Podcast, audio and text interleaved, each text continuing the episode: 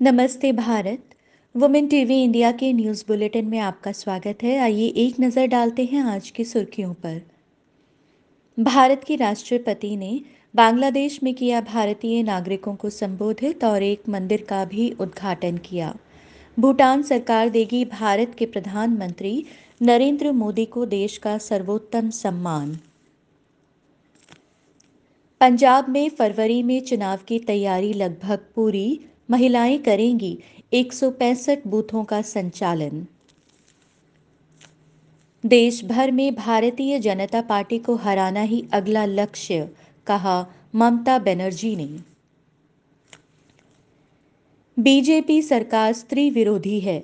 विजय दिवस पर इंदिरा गांधी के योगदान का ज़िक्र तक नहीं किया, कहा कांग्रेस नेत्री प्रियंका गांधी ने। गोवा की पदासीन महिला विधायक ने बदली राजनीतिक पार्टी, बीजेपी छोड़ हो गई हैं आम आदमी की।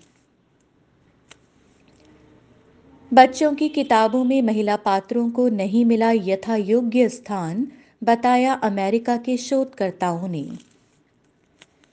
शीना बोरा हत्याकांड में इंद्राणी ने आजमाया नया पैतरा, कहा कि शीना बोरा अभी जीवित है। आइए अब देखते और सुनते हैं खबरें विस्तार से। भारत के राष्ट्रपति रामनाथ कोविंद आजकल बांग्लादेश के दौरे पर हैं। श्री कोविंद 15 से 17 दिसंबर तक बांग्लादेश के राष्ट्रपति एम अब्दुल हामिद के निमंत्रण पर बांग्लादेश का दौरा कर रहे हैं। दोनों पड़ोसी देशों के बीच अच्छे संबंधों के अद्वितीय संकेत के रूप दर्शाने के लिए यह दौरा किया जा रहा है। आज तीसरे और अंतिम दिन राष्ट्रपति ने काली मंदिर का उद्घाटन किया। यह मंदिर सन 1971 की लड़ाई में पाकिस्तानी सेना द्वारा नष्ट कर दिया गया था। राष्ट्रपति एवं उनकी पत्नी सरिता कोविंद ने ऐतिहासिक महत्व के पुनर्निर्मित काली मंदिर में पूजा अर्चना भी की। 50 वर्ष बाद इस मंदिर को दोबारा बनाया गया है। इससे पिछले दो दिन अनेक आयोजनों में उन्होंने शिरकत की। राष्ट्रपति कोविंद बांग्लादेश के विजय दिवस की स्वर्ण जयंती के अवसर पर 16 दिसंबर को राष्ट्रीय परेड ग्राउंड में गेस्ट ऑफ़ ऑनर के रूप में शामिल हुए थे।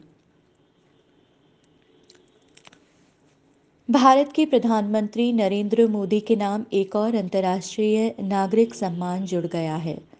पड़ोसी देश भूटान पीएम मोदी को अपने सबसे बड़े नागरिक अवार्ड से सम्मानित करेगा। भूटान की तरफ़ से इसकी घोषणा कर दी गई है। भूटान ने अपना सर्वोच्च नागरिक पुरस्कार नगदक पेल जी खोरलो, भारत के प्रधानमंत्री नरेंद्र मोदी जी को देने की घोषणा की है। इससे पहले कई देश अपने सर्वोच्च नागरिक सम्मान से पीएम मोदी को सम्मानित कर चुके हैं। भूटान प्रधानमंत्री कार्यालय ने पीएम मोदी की भूटान यात्रा की एक तस्वीर भी साझा की है। साथ ही यह कहा है कि भूटान के सबसे बड़े नागरिक सम्मान से पीएम मोदी को सम्मानित किए जाने के फैसले से हम काफ़ी खुश हैं। कोरोना महामारी के दौरान और विगत सालों में भारत के प्रधानमंत्री नरेंद्र मोदी ने भूटान को जो सहयोग व समर्थन दिया है, वह बेजोड़ है। आप इस सम्मान के हकदार हैं। भूटान के लोगों की तरफ़ से आपको बहुत बधाई।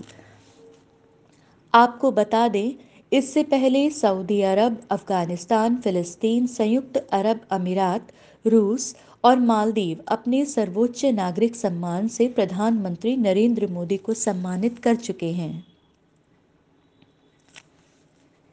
कांग्रेस महासचिव प्रियंका गांधी वाड्रा ने गुरुवार को आरोप लगाया कि 1971 के युद्ध में महत्वपूर्ण भूमिका निभाने वाली पूर्व पीएम इंदिरा गांधी को पाकिस्तान पर भारत की प्रचंड जीत के उपलक्ष्य में दिल्ली में आयोजित विजय दिवस समारोह में नज़रअंदाज किया गया। उन्होंने बीजेपी सरकार को स्त्री जाति से द्वेष रखने वाली सरकार करार दिया है। इससे पहले राहुल गांधी ने गुरुवार को आरोप लगाया था कि प्रधानमंत्री नरेंद्र मोदी ने पचासवें विजय दिवस पर इंदिरा गांधी के योगदान का ज़िक्र तक नहीं किया। प्रियंका गांधी ने गुरुवार को ट्वीट करके लिखा, हमारी पहली और एकमात्र महिला प्रधानमंत्री इंदिरा गांधी को भाजपा सरकार के विजय दिवस समारोह से बाहर रखा जा रहा है।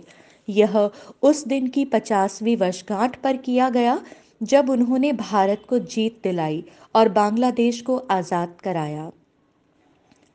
नरेंद्र मोदी जी, महिलाएँ आपकी बातों पर विश्वास नहीं करती। आपका पितृसत्तात्मक रवैया अस्वीकार्य है। अब समय आ चुका है कि आप महिलाओं को उनका हक देना शुरू करें। 19 दिसंबर को होने वाले कोलकाता नगर निगम चुनाव के एमसी के लिए शहर के फूल बागान इलाके में एक रैली को संबोधित करते हुए कहा कि राज्य में लगातार तीसरी बार सत्ता में लौटने के बाद उनका एकमात्र उद्देश्य उद्योग लगाना और रोज़गार बढ़ाना है। उन्होंने 2024 में होने वाले लोकसभा चुनावों में बीजेपी को देश भर में हार का मुँह देखना पड़ेगा कहा। उन्होंने दावा किया कि जिस तरह बंगाल में बीजेपी हारी है, वैसी ही हार का सामना सारे देश को करना होगा। ममता ने कहा कि वे बीजेपी को सारे देश में हारते हुए देखना चाहती हैं। ममता ने यह भी कहा कि बंगाल में सभी धर्मों का सम्मान होता है, सांप्रदायिक सद्भावना है और कहा कि बंगाल, जो आज सोचता है कि सारा भारत कल सोचेगा। वह अपनी पार्टी के प्रभाव को बढ़ाने में लगी हैं और त्रिपुरा में भी विस्तार कर रही हैं। पंजाब में फरवरी में होने वाले विधानसभा चुनावों के मद्देनज़र चुनाव आयोग ने तैयारी फाइनल करनी शुरू कर दी है। चंडीगढ़ पहुँचे मुख्य चुनाव आयुक्त सतीश चंद्र ने कहा कि पंजाब में महिला वोटर्स की संख्या एक करोड़ से पार हो गई है और इस बार चुनावों में एक बूथ महिलाओं द्वारा संभाले जाएँगे। महिलाओं को हर प्रकार की ज़िम्मेदारी का वहन करने का अनुभव करवाना एक सुखद पहल है। कांग्रेस महासचिव प्रियंका गांधी वाड्रा ने गुरुवार को आरोप लगाया कि 1971 के युद्ध में महत्वपूर्ण भूमिका निभाने वाली पूर्व पीएम इंदिरा गांधी को पाकिस्तान पर भारत की प्रचंड जीत के उपलक्ष्य में दिल्ली में आयोजित विजय दिवस समारोह में नज़रअंदाज किया गया। उन्होंने बीजेपी सरकार को स्त्री जाति से द्वेष रखने वाली सरकार करार दिया है। इससे पहले राहुल गांधी ने गुरुवार को आरोप लगाया कि प्रधानमंत्री नरेंद्र मोदी ने पचासवें विजय दिवस पर इंदिरा गांधी के योगदान का ज़िक्र तक नहीं किया। गोवा की वर्तमान विधायक एलिना सल्दानहा ने आम आदमी पार्टी की राह पकड़ ली है। आम आदमी पार्टी के राष्ट्रीय कन्वीनर और दिल्ली के मुख्यमंत्री ने एलिना का पार्टी ज्वाइन करने पर स्वागत किया और दिल्ली में प्रेस वार्ता को संबोधित किया। एलिना सल्दानहा के पति मैथनी सल्दानहा मनोहर पारिकार के नेतृत्व वाले मंत्रिमंडल मंत्री थे। 2012 में मैथनी के निधन के बाद अलीना सल्दानहा ने कोटलिन विधानसभा सीट से भाजपा के टिकट पर चुनाव लड़ा था और जीत भी हासिल की थी। उन्होंने 2017 में भी भाजपा के टिकट पर विधानसभा चुनाव लड़कर जीत दर्ज की थी। अलीना सल्दानहा ने पत्रकारों से कहा, मैंने सही कारणों के चलते इस्तीफा दिया है, क्योंकि यह पार्टी अब वैसी नहीं है जैसी दिवंगत मैथनी सल्दानहा और मेरे इसमें शामिल होने के समय थी। उन्होंने दावा किया कि सत्तारूढ़ भारतीय जनतब पार्टी अपने सारे सिद्धांत भूल गई हैं और इस तटीय राज्य में अव्यवस्था है। सल्दानहा ने कहा, किसी को नहीं पता कि पार्टी में कौन आ रहा है, कौन जा रहा है। राज्य की पूर्व पर्यावरण मंत्री अलीना सल्दानहा ने कहा कि उन्होंने बुधवार को पार्टी की एक बैठक में भाग लेने के बाद भाजपा छोड़ने का फैसला लिया, जिसमें पार्टी के एक वरिष्ठ नेता की एक बात ने मुझे यह एहसास कराया कि यह समय है कि मैं पार्टी छोड़ दूँ। महिलाओं के साथ भेदभाव कोई नया मुद्दा नहीं है और यह विसंगति बच्चों की किताबों में भी दिखती हैं। इनमें भी पुरुषों का ही वर्चस्व दिखाई देता है। अमेरिका के प्रिंसटन यूनिवर्सिटी और एमोरी यूनिवर्सिटी के शोधकर्ताओं ने 60 साल से प्रकाशित 300 फिक्शन और नॉन फिक्शन किताबों के कंटेंट का अध्ययन किया है। अध्ययनकर्ताओं का दावा है कि प्रकाशक भी पुरुष पात्रों वाली कहानियों की तरफ़ ज़्यादा आकर्षित होते हैं। इस चलन से युवा पाठक केवल पुरुषों के बारे में ही धारणा बनाता है। इस तरह से किताबों में जेंडर का प्रतिनिधित्व महिलाओं के खिलाफ पूर्वाग्रह की वजह बनता है, जो स्त्रियों का रास्ता रोकते हैं। ऐसा करने से समाज में यह सोच पैदा होती है कि लड़कियाँ कम प्रासंगिक हैं कम महत्वपूर्ण है। ऐसे में लड़कियाँ स्वयं को तुच्छ मान लेती हैं और उनमें स्वाभिमान की भावना घट जाती है। यह बड़ी बहस और चिंतन का मुद्दा है, क्योंकि कई लोकप्रिय और अधिक बिकने वाली पुस्तकों में से स्त्री पात्र तो लगभग गायब ही हैं। अगर हम समाज में लिंग समानता को स्थापित करना चाहते हैं तो इस प्रकार की विसंगतियों को दूर करना होगा। मुंबई में शीना बोरा हत्याकांड केस में मुख्य आरोपी इंद्राणी ने हैरान। सीबीआई को पत्र लिखकर एक बड़ा ही हैरान कर देने वाला दावा किया है। उन्होंने लिखा है कि उसकी बेटी शीना बोरा ज़िंदा है। इंद्राणी ने लिखा है कि जेल में ही एक महिला कैदी ने उसे बताया है कि वह मेरी बेटी शीना से कश्मीर में मिल चुकी है। उस मुलाकात के आधार पर इंद्राणी ने अपनी बेटी को खोजने की गुहार लगाई है। आपके संज्ञान में ला देते हैं कि इंद्राणी के पहले पति से पैदा हुई उसकी बेटी शीना के कत्ल के केस में इंद्राणी 2015 से जेल में है। हरियाणा के सभी निजी व सरकारी स्कूलों के समय में बदलाव किया गया है।